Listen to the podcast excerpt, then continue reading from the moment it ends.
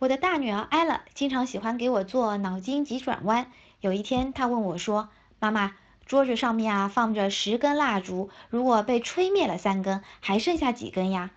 我心里面暗自窃喜，这一题我会呀，还剩下十根。错，应该是还剩下三根。为什么呀？因为那没被吹灭的七根继续燃，燃没了呀。哦，原来如此。后来有一天，我再次思考这道题的时候，我发现我缺乏的是一种用发展的眼光来看问题的能力。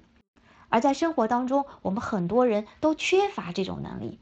比如说，我和一个爸爸聊现在的孩子刷题的教育方式，他觉得就没有问题，因为他小时候不就是这么被刷过来的吗？现在不也工作的挺好？可是我们的这一代孩子，再过十年、二十年。他们那个时候的世界能和现在一样吗？也许和他们竞争的不是他们的同伴，而是那些机器人。那靠刷题刷出来的能力，能拼得过机器人的秒算吗？